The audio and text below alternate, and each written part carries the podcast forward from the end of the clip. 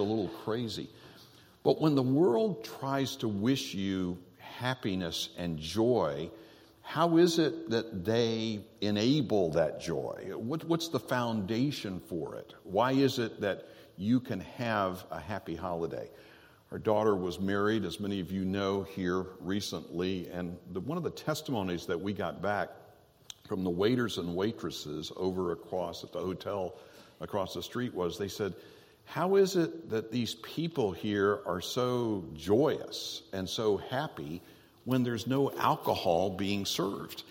That's the way they think about it. They think about, well, surely if you're going to have that kind of happiness and that kind of joy, it's got to involve the abuse of some substance. But that raises the question for all of us okay, when we say that we are wishing you a Merry Christmas and happy holidays and, and a really joyous new year, do we really want to do that uh, to people whose lives are miserable with cancer or cocaine or they've recently lost those? Their loved ones have, have passed away can you and I really, with confidence, portray these things? Because when people are mourning and they are grieving, how is it that we are supposed to turn the corner on that? How is it we're supposed to really be a blessing? I think that's exactly what we find in Nehemiah chapter 8. So if you've turned there, and for those of you online, the manuscripts are online as they usually are there on our sermons page.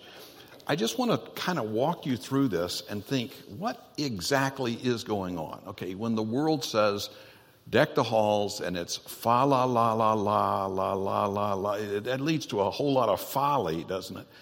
Even in Christian circles, sometimes we get really, really confused. My wife and I were sitting in front of a, um, a really nice store that I could not take our small children into years ago because it was full of glass, and I knew good and well that one of them would probably break something.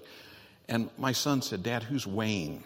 Wayne. The, radio was on. Who's Wayne? I said, Wayne. I, I don't. Is one of your friends Wayne? He goes, No, Dad. The Wayne in the manger. Who's Wayne? I said, It's not. It's not Wayne. It's it's away in a manger. And so we had a chance to kind of sing the song together. So here's the question we're really raising this morning is how can we have a celebration when, when there is so much sorrow? We, we had a funeral just recently. Lois DeWeese passed away. There's, there is so much sorrow. How do we turn that into celebrations? How do we like flip a switch at, at, at, the holiday season and all of a sudden everything is like happy and joyous. I believe Nehemiah chapter 8 can actually help us with this because there are specific steps in Nehemiah chapter 8, verses 1 through 12, to have a happy, holy day.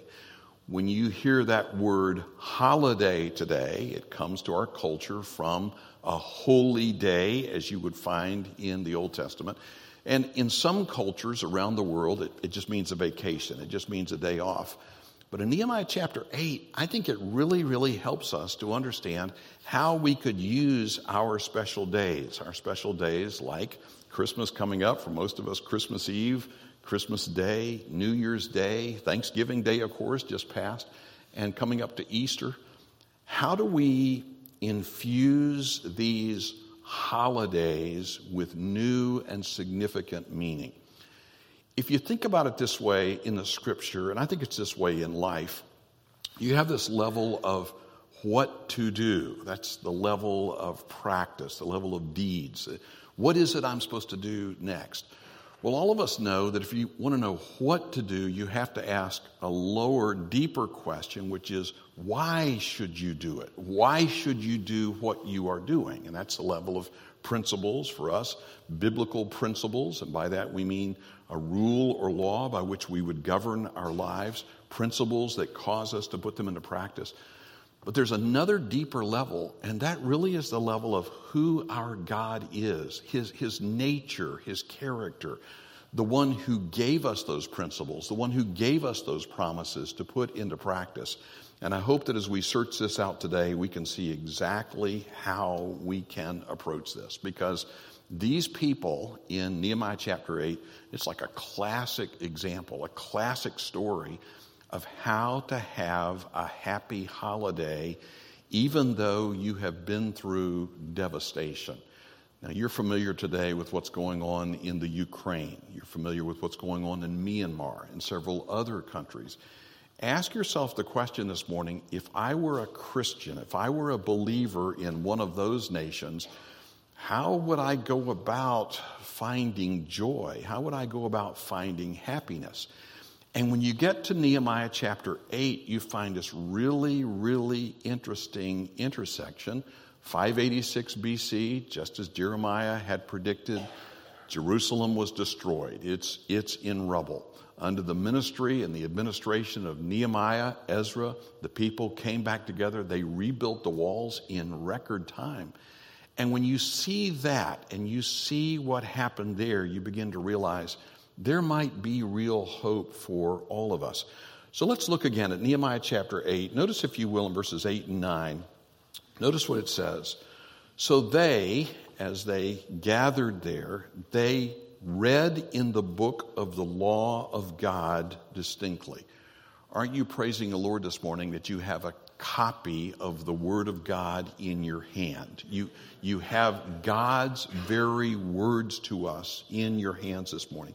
So they read in the book of the law of God distinctly and gave the sense, the idea of giving an explanation, and caused them to understand the reading. And Nehemiah, which is the Tirshatha, meaning governor, and Ezra the priest, the scribe, and the Levites taught the people and said unto all the people, This day is holy unto the Lord your God. Okay, stop just for a moment, ask this question if, if somebody said to people in the world today, this day is holy unto the Lord, wouldn't their conclusion be, okay, well, it's probably going to be boring and there's just not going to be very much to it?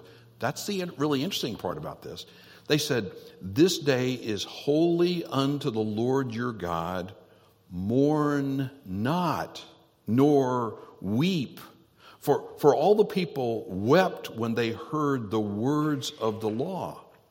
Then he said unto them, Go your way, eat the fat, and drink the sweet, and send portions unto them for whom nothing is prepared. For this day is holy unto our Lord. Neither be ye sorry, for the joy of the Lord is your strength.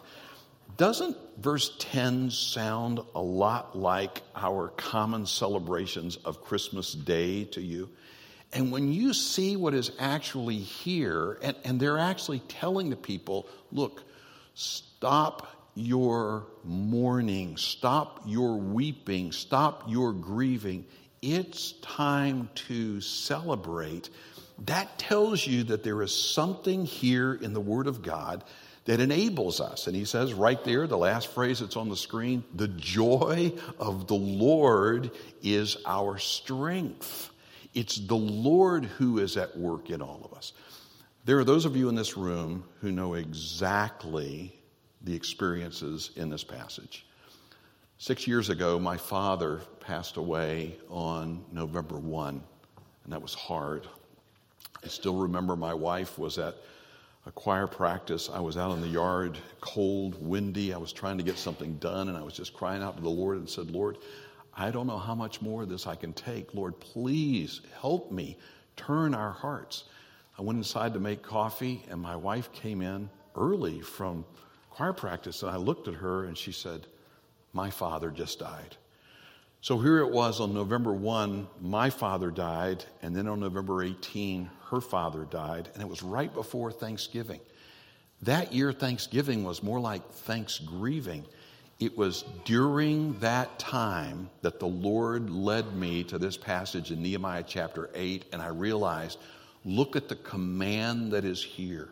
Weep no more, grieve no more. This day is a day of celebration. So we announced this to our entire family and said, Look, we've got our time of grieving, we've got our time of, of mourning and weeping, but look, at Christmas time when we come together, we can actually follow what's right here in the Word of God, and we can turn our mourning and weeping into celebration. We can go from sorrows to celebration, even when we are in the middle of some really horrid days.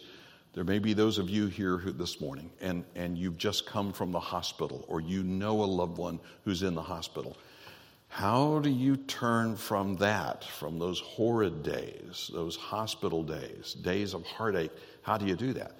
Pastor Shepard knows there are so many times when we will be called upon to go straight from a funeral right over to the hospital to, to greet a newborn and rejoice with the parents. Folks, sometimes that can just really tear on you, and you wonder, how, how do I work through that? The Word of God here helps us. Nehemiah means Jehovah comforts.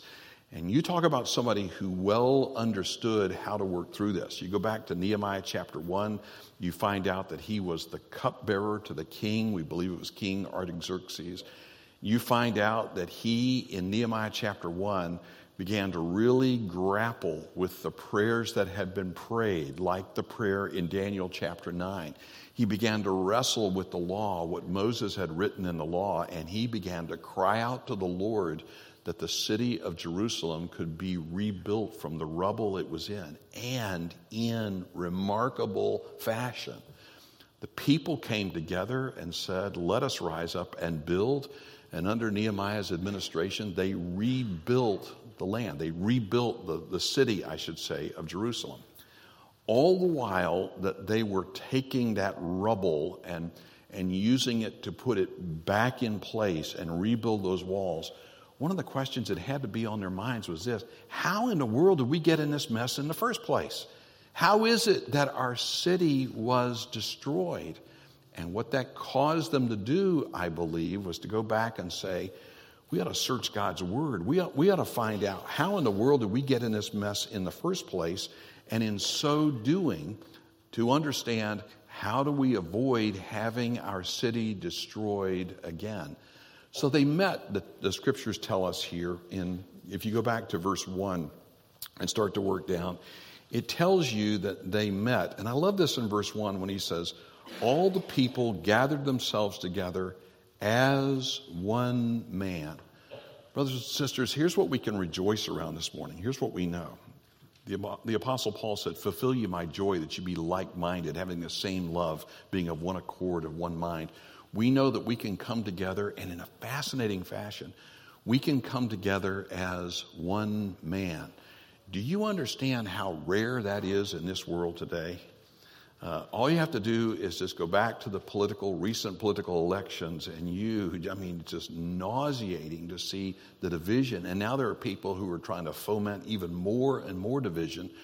For people to come together, like you and I are coming together this morning, as one man, as, as, as one body, if you will, as, as just coming together around the Word of God, it's so rare. And it tells you that they met at a place called the Watergate.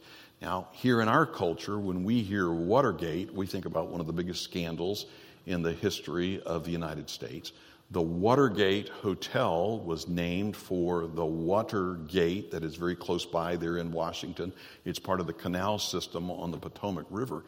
Here they met at the Watergate, and this is really interesting that when you get into the archaeology and all the discoveries of what they're going through right now in Jerusalem, they're looking constantly for indications of, of where some of these gates were. For instance, where was this water gate? Now, we can make some assumptions because we know, and you can kind of look at it this way this morning if the front of the pulpit, which faces east, if this were the eastern gate, so you think about what that would mean. It would mean you go down into the Kidron Valley, and then you would go up, and there would be the Mount of Olives on the other side. So here is the east going toward the south, and you look at the Ophel and the other parts there, David's original city, the city of David. We know that there were a couple of small bodies of water down here, the Gihon Springs and the Pool of Siloam. And so here is the best guess, and I've seen several scholars now say it almost had to be. It had to be this, this water gate, this square where they all met together, was a natural meeting place, and it was the Watergate, and they all made up their minds okay, the city's been rebuilt. We're going to meet there. And look what it says there in verse 1 again. All the people gathered themselves together as one man into the street that was before the water gate. And they spoke unto Ezra the scribe to bring the book of the law of Moses, which the Lord had commanded to Israel. They wanted to know. They, they just came out of rebuilding the rubble. They wanted to know how do we how do we work this out so we never ever have to go through this kind of thing again. It's exactly the question you and I are raising we think about the grieving and the mourning and we ask ourselves, how can we sing joy to the world and and all is calm and all is bright when it's not that way at all in our world? It's because of what's happening in our hearts. I think we see in this passage that there are some basics for blessing that are laid out for us here because you're hearing a, a command to rejoice. Okay, wherever you are this morning, what, whatever it is that's going on in your life, whatever kind of heartache, whatever kind of misery, it could be you're, you're wrestling with uh, folks who are abusing cocaine or drugs, or it's the cancer that news that you've recently received. How do we actually turn the corner here and celebrate? And here's the beauty of it it's commanded. God commanded us to rejoice. And by the way, this is not the only time that we're commanded to rejoice. Throughout the scriptures, we're commanded to rejoice evermore. 1 Thessalonians chapter 5. You and I are called upon to do this. But it's interesting when you stop to think about, okay, how do they how do they turn here this this heartache they've gone through the, the holiday how do they actually do that do you remember that Jesus, when he opened his ministry in the Sermon on the Mount, that he began with the words, Blessed are the poor in spirit. And then he moved on to say, And blessed are those who mourn. Now, now here's what happened. Here, here's what happened last night in the Bethlehem experience. As the gospel was preached, people began to realize that they were spiritually impoverished. They began to realize, I, am a sinner. And, and, and what is it immediately when somebody recognizes that he or she is a sinner?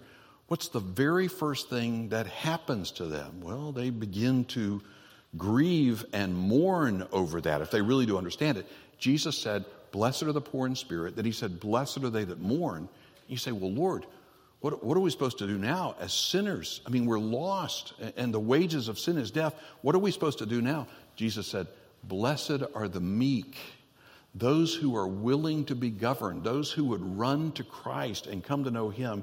And what's really interesting is the very next beatitude is He says, Blessed are those who do hunger and thirst after righteousness. In other words, if somebody really does recognize that he is poor in spirit and he mourns and he grieves over that, he says, Lord, save me. First Peter tells you, as newborn babes desire the sincere milk of the word, one of the very first things that happens is people get hungry. I mean, they start longing for righteousness. They start longing for the word of God. I, th- I believe that's exactly what happened here when they met together as one man. And look down in verse 9 when it says, and all the people wept.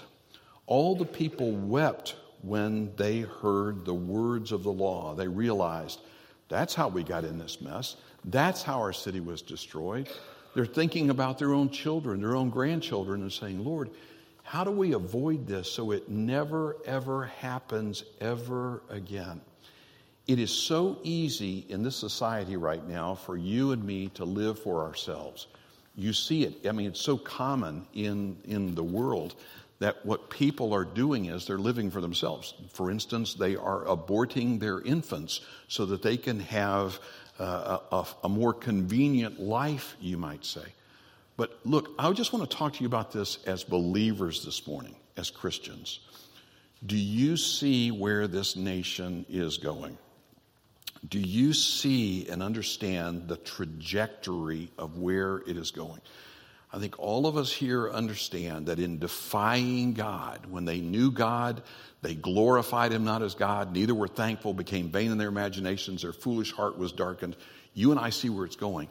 Here's the question that I brace myself with. One of these days, my children say to me, Daddy, Granddaddy, when you saw where our nation was going, what did you do about it? What did you do about it? Dear friends, I would say to you that every one of us this morning, we have to answer that question. What did we do about it?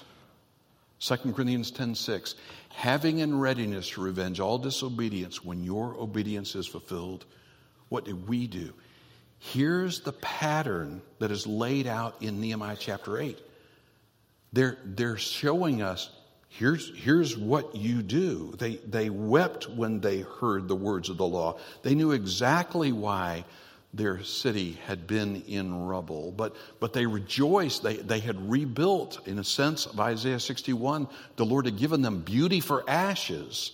That's what can happen in every generation by God's grace.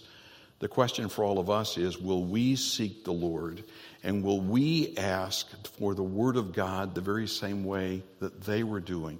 What we're describing here this morning, of course, we would call revival.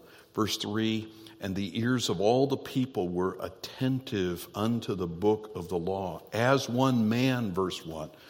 And they wept because they had understood the word. This is really neat, but when you're in Sunday school, a lot of our Sunday school classes, we're working through the Psalms of Ascent. And there's a beautiful one in Psalm 133. How good and how pleasant it is for brethren to dwell together in unity. That's what they were experiencing here. Let's ask the question this morning how did it happen? Well, first of all, as we've described there, you see that they were showing us that with other believers, we could come together in unity to give careful attention to the preaching and teaching of God's Word. That's exactly what you and I are doing this morning. With other believers, we are coming together and saying, I want to give very careful attention to this. I know Pastor Shepard would be the very same way, way Pastor Rod and I are on this. If we can't show it to you in the Bible, then, then be really careful. We don't want to give you our opinions. We want to give you the very Word of God. We want you to know what does the Bible actually say. And when you look at the overall story of the Word of God's grace, and it's also referred to as the, the gospel of His grace, what's the Bible really about? Okay, when you get right down to it, an overarching sense, what is the Bible really about? Dear friends, it's about the glory of God. Romans 11:36 for of him and through him and to him are all things to whom be glory forever. That's what your Bible's about. Yeah, but it's about something else too, isn't it? It's about the rebellion of mankind against the glory of God. And when mankind rebelled in the Garden of Eden, again, when they knew God, they glorified him not as God, neither were thankful, became vain in their imaginations, their foolish heart was darkened, shook their fist in the face of God. That's where all this heartache is coming from. That's where every hearse, every curse, every cemetery, every everything that we're going through, it all started with rebellion of mankind. But here's the story of the scripture. The word of his grace and the gospel of his grace are the same. What is the word of his grace? It tells us about the glory of God. It tells us about the rebellion of mankind. It tells us about the awful penalty for that rebellion. It tells us about Christ who paid the penalty for the rebellion of mankind. And there is this strong appeal embrace Christ by faith today so that the gospel of grace and the word of his grace are the same in their emphasis. They illustrate it in different ways. But here's what you and I know today we have a wonderful good news to preach. One of our pastors, uh, Dr. Richard Snavely, used to say, he said, I may not be the best gospel preacher, but nobody has a greater gospel to preach. That's a great way for you and me to look at that and ask ourselves this morning, how can we do this? It's what they were doing here in, in Nehemiah chapter 8, they were turning the corner by God's grace. It is a good thing to grieve and mourn. It says in Ecclesiastes chapter 7 and verse 3 by the sadness of the countenance, the heart is made better. So sometimes it's absolutely essential that you and I would grieve and then we would mourn so we can really recognize with letter C up here, you see on the screen, thanks be to God for his unspeakable gift. It is the Lord Jesus Christ. It's the gift that we celebrate. As the lady was asking, how, how can it be this easy? Oh, the price that was paid by our precious Lord to bring about that salvation.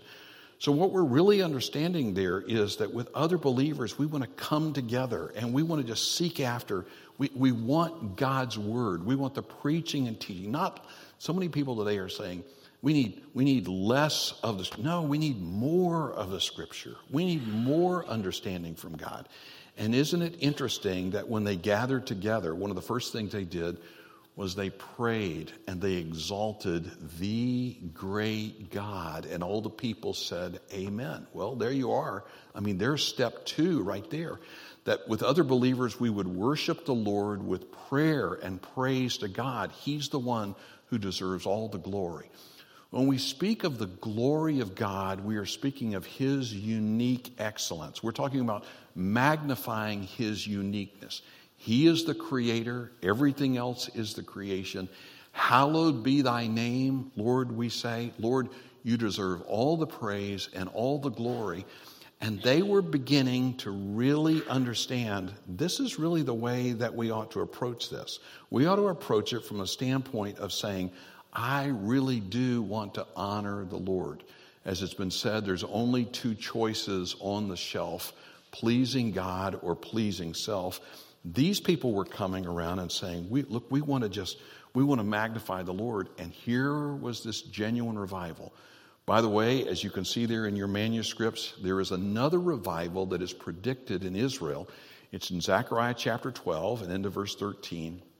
And it says about them, that they will mourn, they will grieve, and they shall look on him whom they have pierced, and shall mourn for him.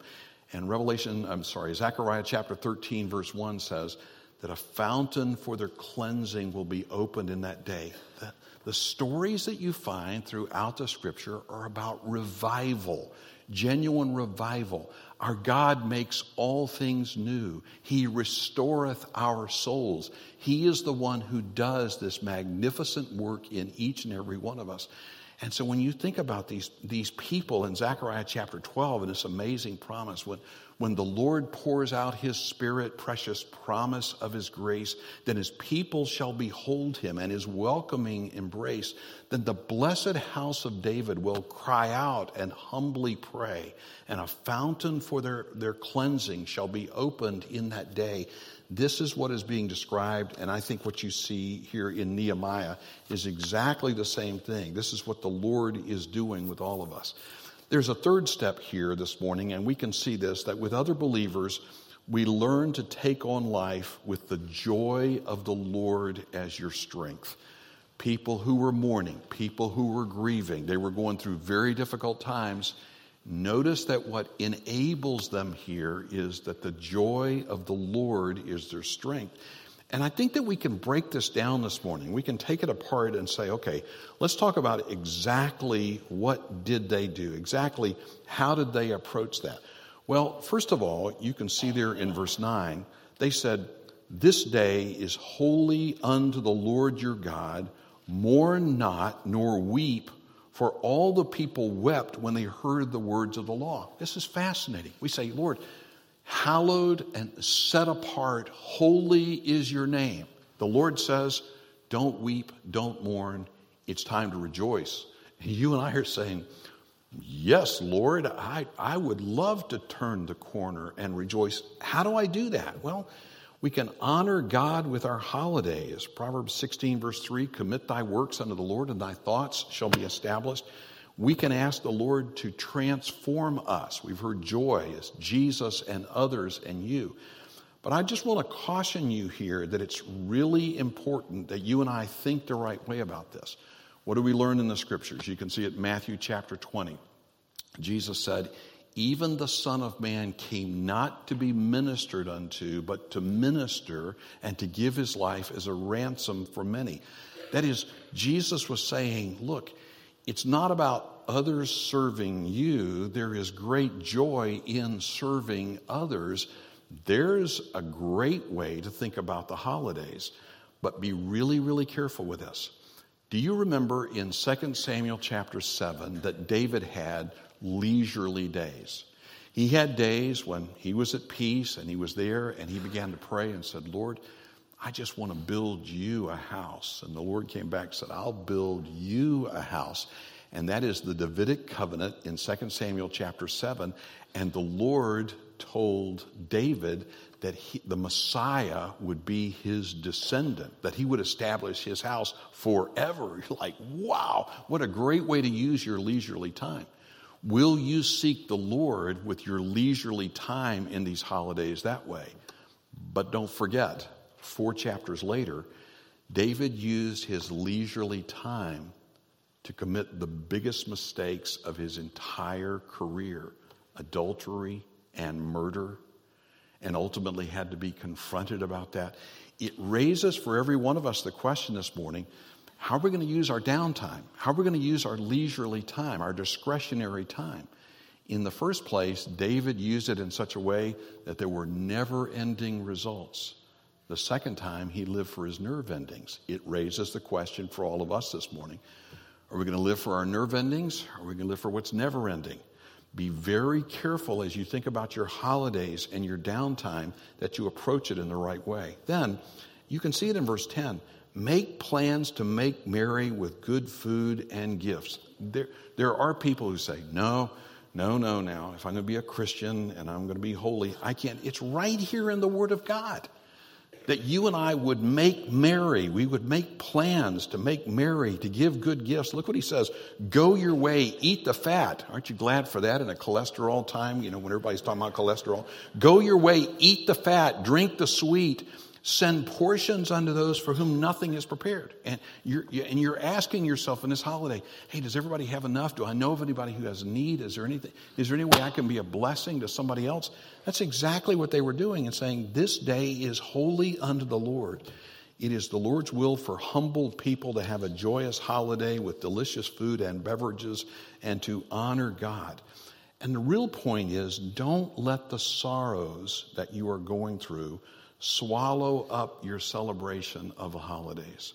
You know how prone some people are to do this.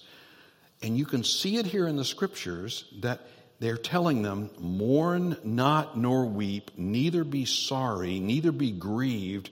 And they're saying things like, the joy of the Lord is your strength. And they're saying, make great mirth. Wow, is that really biblical? It's right here in the scripture, and it's the way that you and I can have one of the most wonderful holiday seasons of all. And finally, make these holidays the best ever. Look, do we have in this passage this morning a biblical mandate to say, let's make these holidays like the best ever? You and I get all jealous when we watch a uh, Charles Dickens' Christmas Carol and look at all the merriment and things like Look, we're commanded in the scriptures that we would approach it in this way, and I think we could make these the best holidays, the very best ever, rejoicing always in our understanding of the Word of God's grace.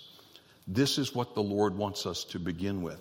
What a powerful testimony this could be to so many people around us today who are grieving over the consequences of sin. They do understand the awful penalty for that sin. They have understood, I need help. What a wonderful way you and I could testify to them this year. Ecclesiastes 8:1 says, "The wisdom of a man makes his face to shine." May I appeal that as we look at these coming days that we would think about, Lord, give me a shining face where I could testify to others even though I remember those who have passed on. I especially remember them at the holidays. Lord, give me the ability to really carefully be a, a, motivating factor by introducing them to the gospel of God's grace to show them how we could all turn the corner and have happy, holy days. Could we bow our heads together just for a moment? And, dear friends, I would just ask you, first of all, do you know the Lord Jesus Christ as your personal Savior? Do you know the Messiah of whom we speak? Have you embraced Him by faith today? If not, then you really cannot understand what we are talking about this morning. Those who do not know the Lord cannot see the kingdom of God. But today you might say, But I really want that. I, I, want that reality in my life of what the Lord could do.